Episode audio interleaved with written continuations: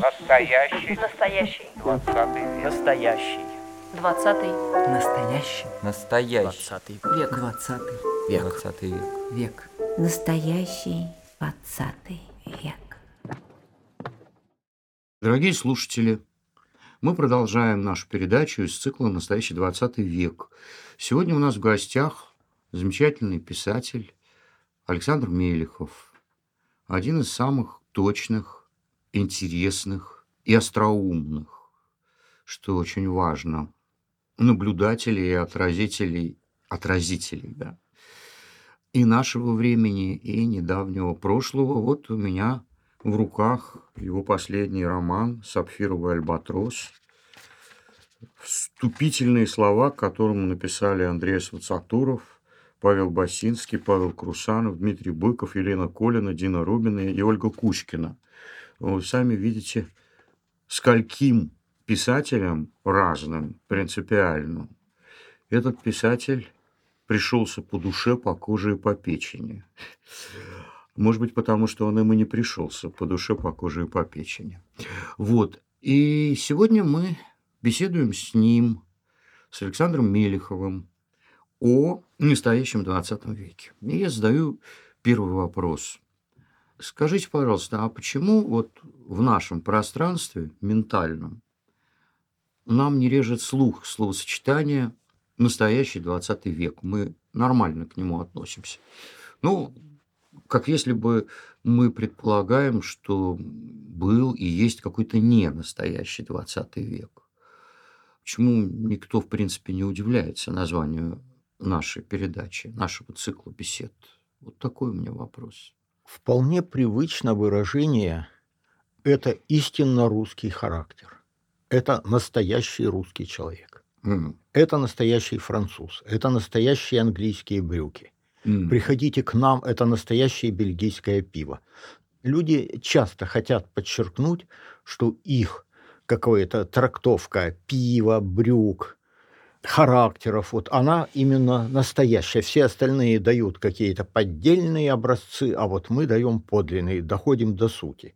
мгм. Поэтому почему бы и нам не сказать, что мы знаем суть века, а все остальные скользят по поверхности или вообще попадают мимо.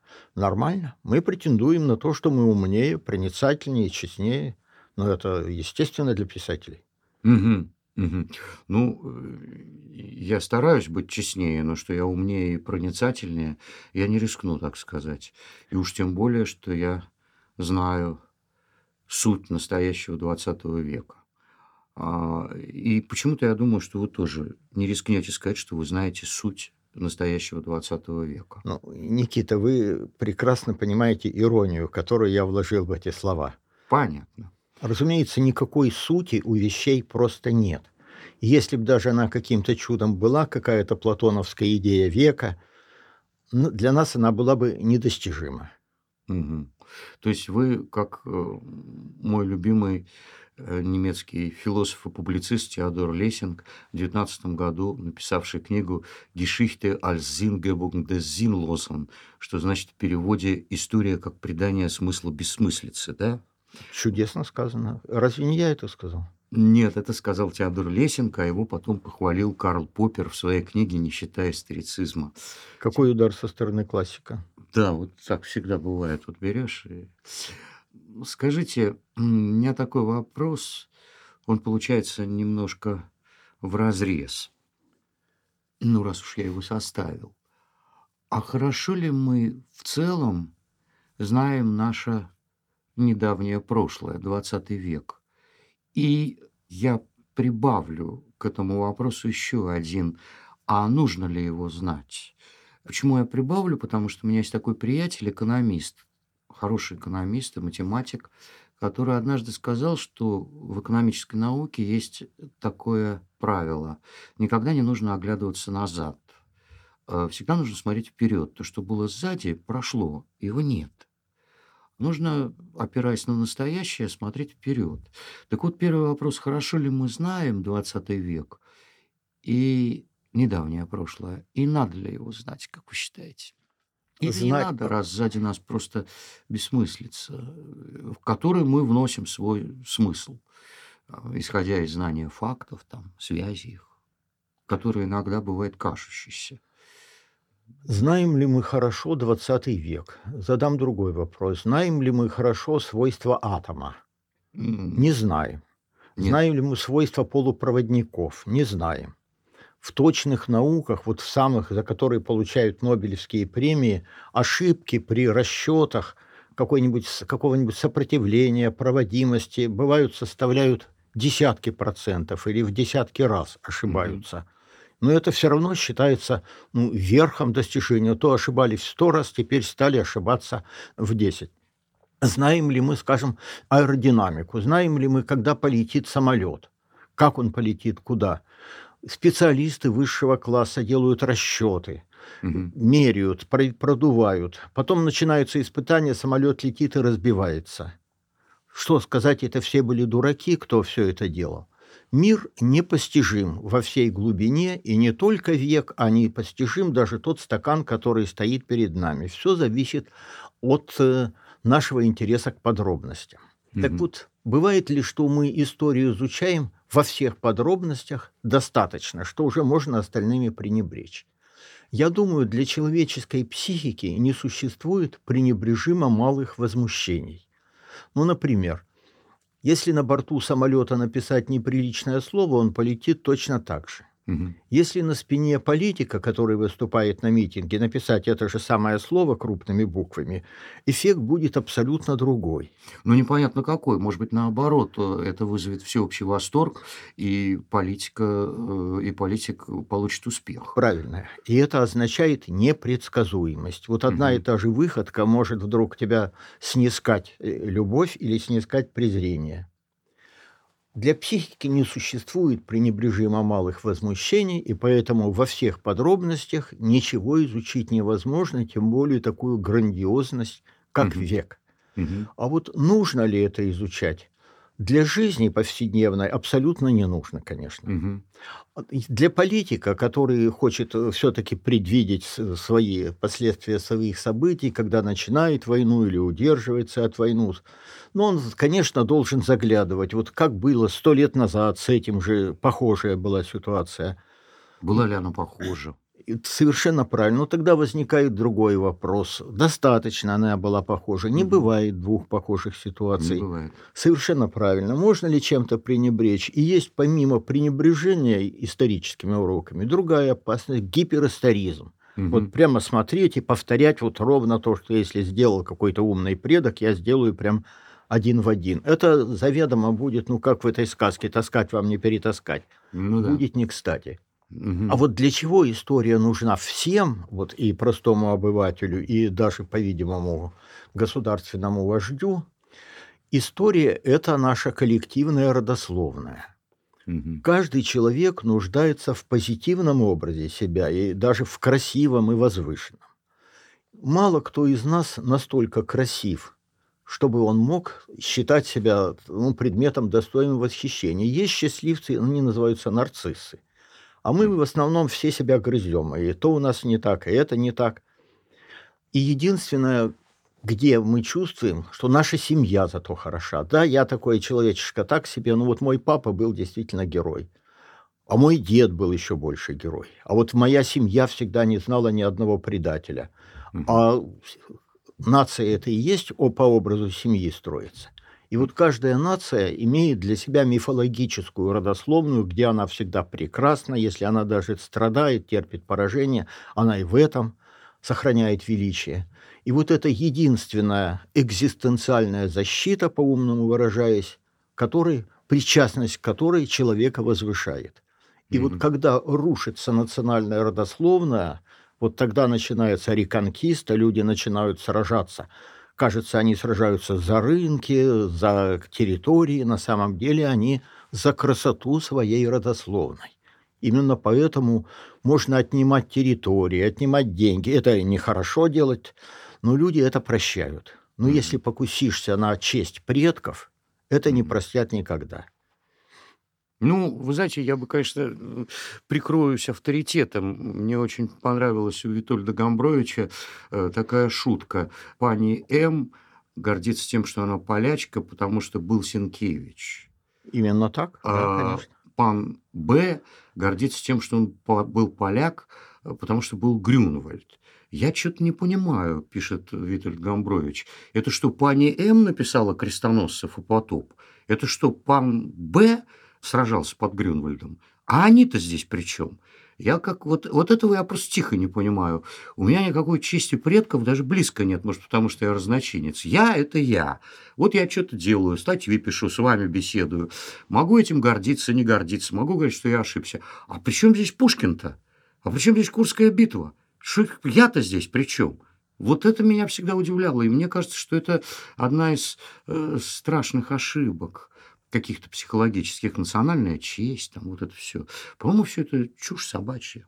Для индивидуалиста, для которого существуют только личные заслуги, ничего другого не существует. Ну и хорошо, и были бы все индивидуалисты. Когда вот будут, тогда мы скажем, что уже честь нации – это пустяк, и вообще нужно отдать все территории, снести памятники. Все это когда-то, может быть, такой вот этот Ну да. Как, и наступит. как э, у немцев после 45-го. Какая там у них была честь нации? Облажались? Ну и значит, надо... Я бы так даже сказал, э, что чести нации для меня не существует. Э, Вот для меня. А вот позор нации для меня существует. Ну, вот как для немца, да? В конце концов, никакой Хафнер не гордился тем обстоятельством, что был Гёте, да? Но вот то, что был Гитлер, то есть не был, а был при нем, вот за это Хафнер э, стыдился. Вот я думаю, тут такой есть финт. Так позвольте, все-таки мы коснулись сразу нескольких вопросов. Сначала общетеоретический, если честь нации, второй пример немцев. Вот как они легко отказались от чести нации, и их нам много лет ставили в пример. Вот они отказались, и вы откажитесь.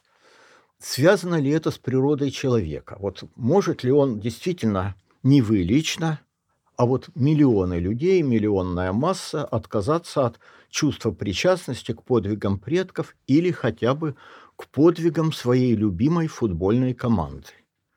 Вот эффект болельщичества мы видим миллионы людей вопят от восторга, когда выигрывает их команда, которой они лично не приложили ни капли. И был я в Германии прямо вот так повезло мне, что прямо в ту ночь, когда Германия заняла первенство Европы, что ли, или, там, или мира по футболу.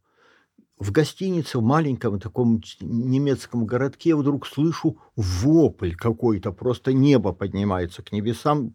Я даже немножко испугался. Потом слышу «Deutschland, Deutschland über alles» гремит. Так что действительно ли немцы понесли позор, хотя я совершенно не понимаю, если мы не причастны к подвигам, почему мы должны быть причастны к позору, в котором мы никак не виноваты. А Мне это не ясно. Или мы индивидуалисты и ни за что не отвечаем, или мы коллективисты и отвечаем и за хорошее, и за плохое. Так вот, немцы, я почитал, как немцы себя вели, реальные немцы, а не пропагандистские. Вели себя после войны. Папаша, возвратившись с войны, вот собираются они, вчерашние солдаты, проигравшие, и перетирают, как сделали неправильно, где надо было ударить влево, а они пошли вправо, кто предал. Каждый хвастается, что он пару русских шлепнул где-то там. И вот они, никакого покаяния не было, кроме лицемерного, а когда пришло новое поколение, которому каяться стало не за что, Тогда началось декларативное покаяние. Проще говоря, предлагаю такую формулу. Всегда каются только невинные. Виновные всегда оправдывают свои преступления. Это хорошая формула. Но виноватые без вины виноваты за это особо. Я бы так сказал. А скажите, значит, у вас нет никакой картины, особенной 20 века, вот личной картины, да? Есть? Есть. Да, конечно. Ну, думаю, ничего оригинального я не скажу, что 20 век – это век, когда исторической силой сделались массы. Массы, охваченные какими-то религиозными идеологиями, квазирелигиозными. Коммунистической, российской, националистической. Всегда воевали аристократы. Мгм. Воевали элиты и привлекали даже лучше всего наемников, а народ вообще не трогать. Толку от него мало, а неприятностей много. А вот когда возникла демократия, и люди стали действительно чувствовать себя ответственными за родину, и вот когда уже болельщики, не футболисты стали играть, а вступили болельщики в игру, миллионные массы, вот это и было особенностью 20 века. Ну, скажем так, в таком случае 20 век начался с французской революции, потому что... Ну, В общем, да, хорошее замечание. Да, то есть согласен. 20 век с одной стороны, а с другой стороны, в общем, э, 20 век в России начался с э, лозунга большевиков поражения правительства в войне. И ни за какую родину массы, поднятые большевиками во время гражданской войны, не сражались. Они И на сражались второй же день. На второй же день было сказано, что у пролетариата не было отечества в капиталистических странах, а теперь у них появилось социалистическое отечество. Да, с- всемирная. Социалистическое, и Сталин уже в 1941 году это не сказал, на второй день. Это с 18 по 41. Это сколько времени прошло? что довольно быстро сталь, начался разворот от космополитизма к национализму, особенному, имперскому, советскому. Мгм. довольно быстро стали космополитов еврейских, так сказать, загонять под стол, удалять первых ролей. Где-то в 30 году Сталин разнес Демьяна Бедного за издевательство над русскими богатырями. 30-м, но не э, в 20-е. 30 К концу 20-го этот поворот на- начался, ну там можно проследить какие-то... Космополитов громить стали в 49-м, 52-м. То есть, на самом деле, если мы берем короткий, ну, так скажем, большую хронологию, то получается, что вот много, да, такого. ну, быстро все совершилось. А если брать человеческую жизнь, простите, с 20 25 27 29 по 49 ого сколько времени прошло. И что отсюда следует? Ну, отсюда следует, что не нужно говорить, что на второй день. Не на второй день. всё На второй совершилось. офицеры, которые стали переходить на сторону большевиков, воевали за русскую империю, да. Этот вот смена вех тогда же появилась. Ситуация была настолько сложна, настолько были задействованы бесконечные силы, что найти можно все. Я всего лишь хочу сказать, что первые ласточки национализма, первые ласточки начали пробиваться сразу же. Ну, разумеется. Что Разумеется. делать? Болезнь. Ну, неважно. То есть важно, но это... А скажите, а как по-вашему в этом случае кончился ли 20 век, его проблемы, или они продолжаются? Или 20 век не кончился, 20 страшный век? Век масс, век э, Идеологии. идеологии. Да, кстати. Вот то, что написал пошлость эту Фукуяма о конце истории, разумеется, это чепуха, история не может иметь конца. Но вот то, что рациональность стала ну, гораздо большей силой, по крайней мере в декларациях, чем идеология, Мгм. мне кажется, что это действительно как поворот этот случился с гибелью Советского Союза. По крайней мере, даже в декларациях никто не говорит, что мы строим дивный новый мир, что Мгм. есть что-то более высокое, чем человеческая жизнь, чем благополучие. Все это понятно, что коллективные действия требуют коллективного воодушевления, Родина, Мать, справедливость. Но никто уже не говорит, что вот победа, наша победа – это победа добра над злом. Все время подчеркивается, мы защищаем национальные интересы, а вовсе не всемирную утопию. Вот рациональность, мне кажется, победила. Ну, национальные интересы не всегда бывают рациональны. Они никогда не бывают рациональными, Почему? просто никогда. Если э, лупят по мирному городу бомбами, то, в общем, вполне рационально этот мирный город защищать. Э, Вполне рационально. Для каждого отдельного человека, отдельного рацион- рационально бежать с линии фронта и предоставить эту честь другим. Раци- Полная рациональность и индивидуализм, разумеется, требует капитуляции и бегства. Рациональность и индивидуализм. Это скажем, синонимы в сущности. рациональность и индивидуализм э, человека еврейской национальности, который побежал бы от нацистов, э, привела бы к тому, что он был бы уничтожен, потому что у нацистов была совершенно дикая и безумная идея об уничтожении э, евреев как людей просто. Почему, если я сбегу в Австралию, я там отсижусь очень даже спокойно? В общем, идея была такая, что мы и в Австралии достанем. Ну, в Если общем, бегать под- так... Нет, я подождем. к тому, что рациональность и индивидуализм никогда не приводят только к бегству. Это такое, ну, как всякое категорическое утверждение, оно требует оговорок, мне Я этого не утверждал, что всегда, когда некуда бежать, разумеется, нужно дело. защищаться. Вот А это- если есть куда отступить и жить там благополучно, рационализм требует, конечно же, отступить и жить благополучно. Ну, это да. Это, пожалуй, да. Но насчет идеологии это верно. Насчет того, что век идеологии начинает кончаться. Хотя, ну, мы слышали товарищей, которые говорят, что чем от водки и от простуды лучше погибнуть в бою. И товарищи весьма... Это романтизм, а не идеология. По-моему, это идиотизм. А, Но всякий романтизм – это идиотизм с точки зрения рациональности, безусловно. Ну, я бы не сказал. Почему? Романтик Гофман, романтик Байрон отнюдь не идиоты. Они не идиоты, потому что не воплощали в жизнь собственные идеи. А когда Байрон попытался воплотить в Грецию, он оказался идиотом. Он себя так и называл, когда он туда приехал. Ну, он несколько был подразочарован греческими повстанцами, это естественно. Даже не то слово. Как он даже сказал однажды, его камердинер сказал, что турки единственные порядочные люди в этой стране, а сам Байрон сказал, видит Бог, не нужно изучать тот народ, который собираешься облагодетельствовать. Ну, это с одной стороны. А с другой стороны, я не думаю, что Байрон со своим романтизмом был идиотом, даже когда поехал защищать Грецию, а его личные пристрастия, они как-то... Ну, мало ли у кого есть личные пристрастия. А уж когда он вышел защищать лудитов, которые разрушали станки, тут я снимаю шляпу. То есть вот приговорили каких-то диких нищих рабочих, которые бьют новые станки, их приговорили к расстрелу, а лорд Байрон вышел и сказал, да что ж вы делаете, друзья мои?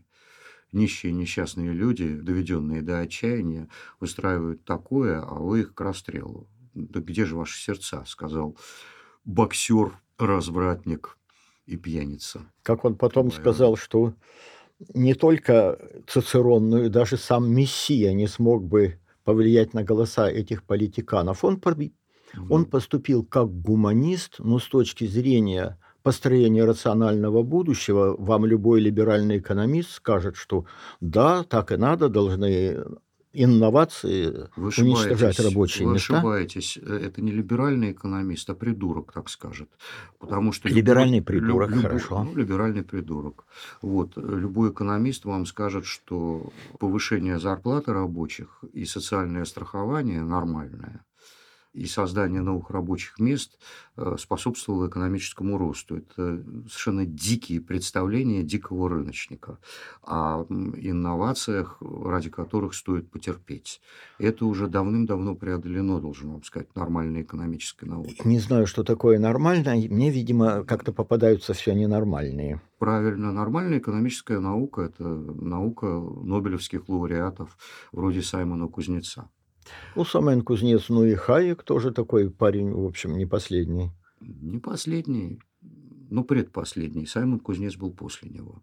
Ну, если считать, что тот, кто пришел после, непременно умнее того, кто был раньше, ну, мы далеко зайдем. Почему? Тот, кто пришел после, стоит на плечах того, кто пришел до него. Даже если он будет карликом, он все равно будет его выше. Никакого поступательного роста в, эконом- в гуманитарных науках не существует. В точных, в общем, отчасти да. Ну, Хотя тоже не всегда существуют Вот э, именно. научные революции, когда отвергается просто все, сносится предыдущее. Ну, я бы так не сказал насчет гуманитарных наук. Э, В общем, в гуманитарных науках существует рост, даже в литературе существует рост. Даже в литературе развивается, развивается писательская техника. Это понимал даже критика-философ начала 20 века Лев Шестов, который сравнивал Юлия Цезаря Шекспира с смертью Иоанна Грозного Алексея Константиновича Толстого и писал, что Кириллин день еще не милу, не минул, сделано, конечно, эффектнее, чем «Ид Марта, берегись». Ну, так ведь литературная техника развивается. Понимаете, Понимаю, поэтому говорю. да нет, я не сомневаюсь, что вы верите в то, что говорите.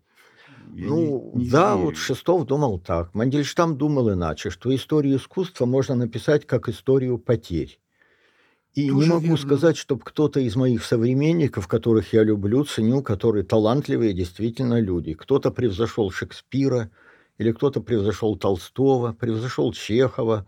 Это не нам решать. Это решат наши потомки. Ну, если вообще на- не нам Тогда решать, давайте тогда и Шесто, ни Шестову не решать. Шестов Пусть был после нас, был до нас, поэтому он уже как бы... То есть Шестов имеет право такие заключения делать, а мы с вами не имеем. А мы Так с вами не имеем. Ну, То Ше- есть Шестов имеет право про Алексея Константиновича Толстого такое сказать, а мы с вами про, ну, скажем, Дмитрия Быкова и Толстого не имеем. Вот пройдет время, и если все скажут, слушайте, да, орфография получше войны и мира будет. Вот тогда другое дело. Понимаете, в данном случае речь идет не о творчестве, а об аналитических суждениях. Шестов произнес такое суждение: техника растет. Я утверждаю, Литературное. литературная техника. Я утверждаю, что техника в каких-то вещах, в частности, метафоричность, скажем, преувеличенная, гипертрофированная, да, несомненно, растет. Ну, достоинство ли это? Весьма относительно она мешает читать, я бы так сказал. Когда вот ракокошная стилистика, роскошная, каждой фразе нужно аплодировать, я забываю о смысле целого. Тогда мы перейдем к следующему вопросу. А ваша задача как писателя? Моя задача как писателя – преображать ужас и безобразие в красоту. Ничего себе. То есть вы вокруг вы видите ужас и безобразие? А вы не видите, я завидую вам. Ага. Нет, ну, понятненько. То есть э, вы, как э, говорилось э, в начале 60-х годов, лакировщик действительности? Не замечал. Это правильно. Что не замечал? Или что лакировщик действительности? Я не избегаю самых мрачных и безобразных сторон действительности. Роман «Чума» посвящен гибели такого прекрасного подростка, подсевшего на героин, со всем ужасом и безобразием. Написал я роман с простатитом, в котором ужасов не так много, но безобразий выше головы. Это очень унизительная болезнь. Вот есть красивые болезни, это там инфаркт, схватился за сердце и упал. Чахотка, ну, воспета просто всеми, чахоточная дева. А тут не людям показать, не самому посмотреть, и хвастаться нечем совершенно. И она не смертельно опасная, ну, мерзкая, болезненная, унизительная и так далее, и так далее. Я расписал ее во всех подробностях. Так все-таки чего я не делаю? Я стараюсь бессмыслице придать смысл Мгм. придать значительность тому, что было незначительно. Работая с людьми, пытавшимися добровольно уйти из жизни, я убедился, что убивают не просто несчастья, а некрасивые несчастья. Мгм. Как только ты сумеешь в беседе с человеком изобразить его несчастье красивым, возвышенным, ну, таким, как у Ромео и Джульетты, как у Анны Карениной, Мгм. человек наполовину спасен. Он Мгм. должен гордиться собой. Вот к вопросу о том, зачем нужна история. Когда Мгм. он, в нем пробуждается гордость, он наполовину спасен. Вот это я и делаю. Безобразию придаю Мгм. высокий смысл. Но это слишком категорично. Я думаю, что стыдиться тоже иногда надо. Ну, и гордиться надо, конечно. Ну, мне так кажется. Стыдиться надо в личной жизни, а плющить читателей совершенно ни к чему. Поводов для стыда у всех Мгм. достаточно. Понятненько. А скажите, опять-таки, в чем вы видите главную проблему нашей страны? Вот как вы определили бы ее? Это очень интересный вопрос. Мне очень интересно на него ответил замечательный режиссер Александр Сакуров. Сходу назвал главную проблему. Так. Ну, я слушаю вас. Интересно. Главная проблема нашей страны – отсутствие возвышенного образа себя. Образа настолько прочного и возвышенного, это, повторяю, не о лжи идет речь, не о лакировке, а о придании высокому, высокого смысла кровавой бессмыслицы. Мгм. Вот этот образ высокий, настолько прочный, что он защищал бы от унижений и не заставлял уже прямо на каждый, так, на каждый чих оглядываться, на каждое тявканье или на каждое даже серьезное и даже справедливое обличение, Мгм. чтобы это он защищал бы национальное достоинство, которое распространялось бы на всех. Ну, мне кажется, что э, то, что называется русофобией, и то, что называется самобичующий протест есть русских э, граждан достояние, охватывает очень небольшое количество людей в нашей стране. Основная масса населения просто охвачена гордостью за своих великих предков, которые когда-то взяли Берлин. Ну, мне так кажется. Положительный образ, который исполнен спеси, агрессии, презрения к окружающим, разумеется, вредоносен и опасен, как Мгм. и для народа, так и для... А вот чувство, что я все-таки... Ну да, у меня я много совершил поступков, у меня много неудач, но все-таки я в целом хороший человек. Я Мгм. много совершил ну, достойных поступков. Да, я падал много раз. Ну, много у меня есть, я помню за собой. И поэтому я чваниться не буду. Мгм. Но я не позволю себя унижать. Все-таки из каких-то страшных ситуаций я вышел достойно. Мгм. Вот Мгм. знать просто о себе вот это. И не чваниться вовсе. Мгм. Это должен образ быть лишен агрессии. Это оборонительный образ, а не наступательный. Вот оно как. Понятненько. Александр Сокуров э, сказал, что главная проблема нашей страны – это потрясающее бескультурье, э, доходящее порой просто до безграмотности. Вот э, полное бескультурье, причем иногда просто безграмотность, вот это настоящая проблема. Ну, ладненько. Это... А вот давайте вспомним Германию, которая была самой культурной, самой грамотной, самой образованной страной Европы. И она действительно очень, так сказать, культурно и организованно устроила Холокост. Это действительно ну, такое высокое техническое достижение. Э, Безграмотность ни от чего не защищает. Ну так, э, значит, проблема Германии была в другом, не в безграмотности, это первое.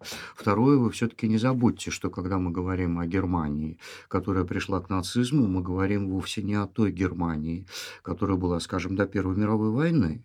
Мы говорим о Германии, разоренной Первой мировой войной под ноль в том числе и разоренной в смысле образовательном. В смысле образовательной офицеры СС, огромный их процент больше, чем где то ни было, имели университетское образование. Э, Я согласен. Вот, но это офицеры СС. Кроме них еще были надсмотрщики, надзиратели, там много было кого. Народу- Вот, и, но я не спорю с тем, что Германия, да, действительно была пообразованнее. Ну, значит, у нее была другая проблема, вот и все. Проблема у всех э, народов в демократический век – отсутствие аристократии. А вовсе не каковы массы, не так уж важно. Важно качество аристократии. Ну, у нас, кажется, возрождается аристократия. Не заметил. Ну как, дворянские собрания имеются. Вот э, Романов к нам приезжал. Да и, собственно говоря, самый верх вполне аристократичен. Ну, в общем, Никита Львович, ценю ваш юмор. Ну вот видите. Карнавал, да, существует, это правда.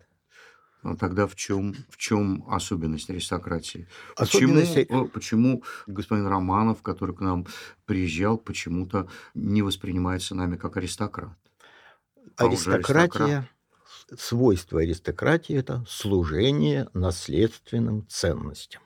Если ты служишь себе, своим, своему самолюбию, деньгам ли, ну, рядишься при этом в гусара времен пушкинской поры, это карнавал, лицемерие, все что угодно.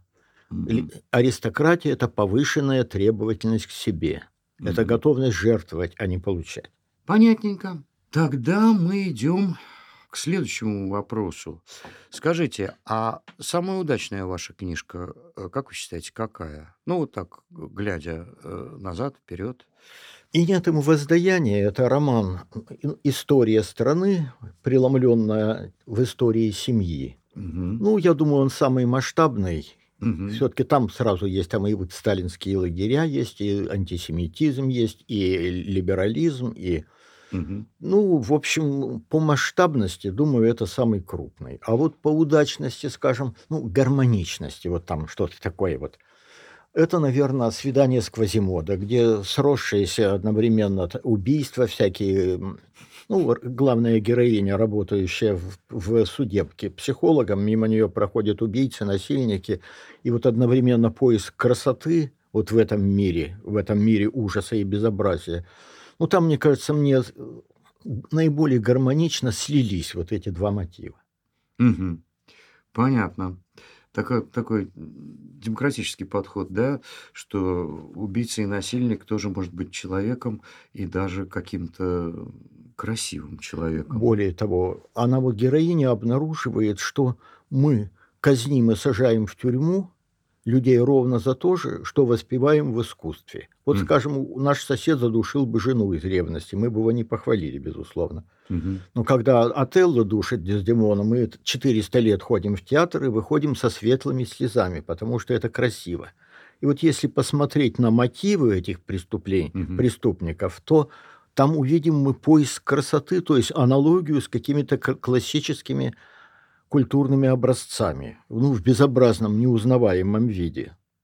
Ну, Отелло ты себя заколол вообще-то, зарезал. Ну, это, вот конечно... поэтому мы плачем. А если бы он сказал, что я такой красивый, что страсть меня повлекла, и я задушил невинную женщину, а а я буду жить дальше, потому что я вот... Чего же мне стыдиться, если я такой Отелло? Ну, как То помните... мы, наверное, не со светлыми бы слезами вышли, а вышли бы и сказали, ну и зверюга же ты, Отелло. Как мы заканчиваем со светлыми слезами, как заканчивается Кармен. «Арестуйте меня, перед вами ее убийца». Он бы мог заколоться Хазену, вот он ждет, но его, да, привяжут и Вот видите. Город-то придушат. Так что и Отелло бы... Вот, видите, тут некоторая разница есть. Почему? И Отелло бы, разумеется, возмездие настигло. Ну да, по суду бы его приговорили. Полковод, флотоводца Великой Венецианской Республики? Ну, Не, не знаю, не знаю. ну, по крайней мере, это надо поглядеть. А скажите, пожалуйста, а вот как вы относитесь к литературной ситуации в России сейчас? Как вы ее оцениваете? Литературная ситуация в России – отражение общественной ситуации. Мы пожинаем плоды революции лакеев и лавочников. Мгм. Лавочники возвели в культ деньги, Мгм. лакеи возвели в культ все, что пишется на латинском языке. Иностран... Ну, как говорил Смердяков, вы как самый образованный иностранец. Э, Ну, а парикмахеры, если пом... ну, наверняка вы это помните, что парикмахеры в Москве в дореволюционной изображали из себя немцев и кричали «Малшик шипси!» Мгм. «Да шевелись, дьявол!» Мгм. Мгм. Вот это культ, лакейский культ иностранщины и культ лавочников денежные, ну да, они на литературу налегли. Это действительно, как мы будем выбираться, не представляю. А в чем Нужно- в литературе, простите, пожалуйста, иностранщина проглядывает? Где проглядывает иностранщина? У Захара Прилепина? Ну нет, конечно, я говорю, А, ну, да, и у, и у Мелехова не проглядывает, а да представьте как, себе. ну да как, где же она? Она, А кто, кто в литературе, кто в нынешней литературе так уж сильно захвачен иностранщиной? не, из серьезных писателей никто, как и всегда. Посмотрите на прилавки. А что я там увижу? вы увидите, что любой автор, который там Джон Смит, покупается лучше, чем Иван Петров. Может быть, потому что э, все знают, что Джон Смит лучше пишет, что Стивен Кинг лучше пишет остросюжетные романы, чем Павел Крусанов? Стивен ну, просто Кинг, лучше. Вот и все. на мой Он лучше работает с сюжетом. На мой взгляд, Павел- Поэтому какой-нибудь Иван Петров называет себя Джоном Смитом. Может, купят? Может, в этом причина э, мощного развития иностранщины? разумеется, причина, вот все интеллектуальные причины, которые вы сейчас можете привести, что Томас Ман пишет лучше, чем Шукшин, никакого значения для плебса не имеют. Те, кто когда-то стремился на Запад не за Томасом Манном, а за жвачкой, их Мгм. большинство. Да, западные автомобили лучше наших, ни малейших сомнений. Телефоны лучше наших, техника лучше. И для плебея, кажется, тот, кто изготавливает лучшие телефоны, тот должен изготавливать и лучшие романы. Да, я плебей, я так считаю, что если тот, кто изготавливает лучшие телефоны, несомненно, пишет лучшие романы. Ну, Я стопроцентно в этом уверен. ну и слава тебе, Господи, мне при- спасибо за откровенность. Но это первое. Второе, вы ошибаетесь, потому что совершенно недавно я познакомился э, с судовым механиком по телефону, который мне собирается подарить э, целую стопку книг Себастьяна Хафнера. Он судовой механик из Калининграда. Ездил в Германию, прочел, знает немецкий язык. Прочел Себастьяна Хафнера, ему понравилось. Зная немецкий язык, перевел Пройсона на легенд, Пруссию без легенд. И даже пустил ее в интернет. Вот. э, Так что он ездил на И что Запад это не за доказывает, я не жвачкой. А он же плебс у нас. Ну, Он не плебс, он аристократ, несомненно. Хорошо, я скажу Борису Львовичу Кузьмину, что он аристократ. Он, несомненно, аристократ духа. Он, это никак не связано с общественным положением.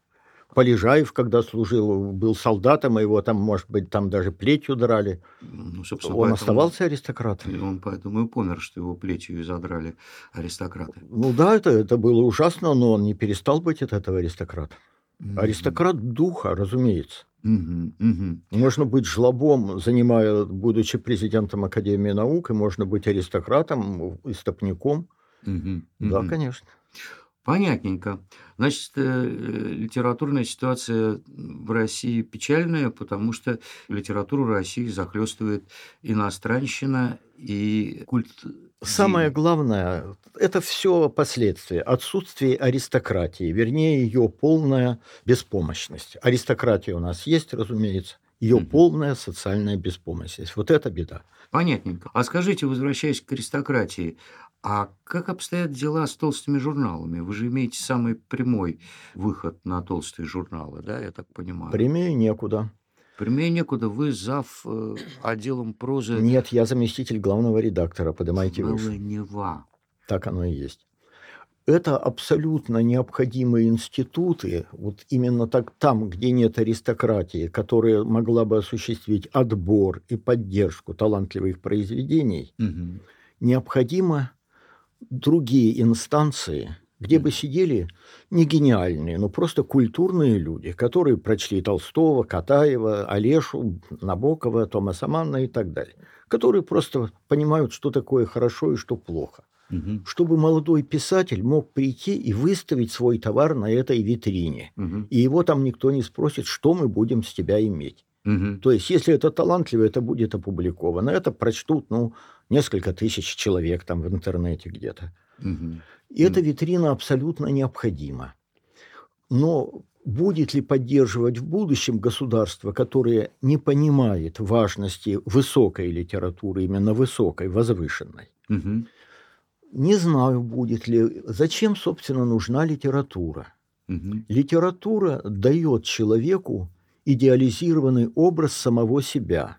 Мгм. Он привык, что Наташа Ростова достойна воспевания, Джульетта достойна воспевания, Ассоль достойна воспевания, а она недостойна. Вот когда люди смотрят в литературное зеркало, пусть гениальное, пусть там Томас Манн будут, он просто не находит в нем себя.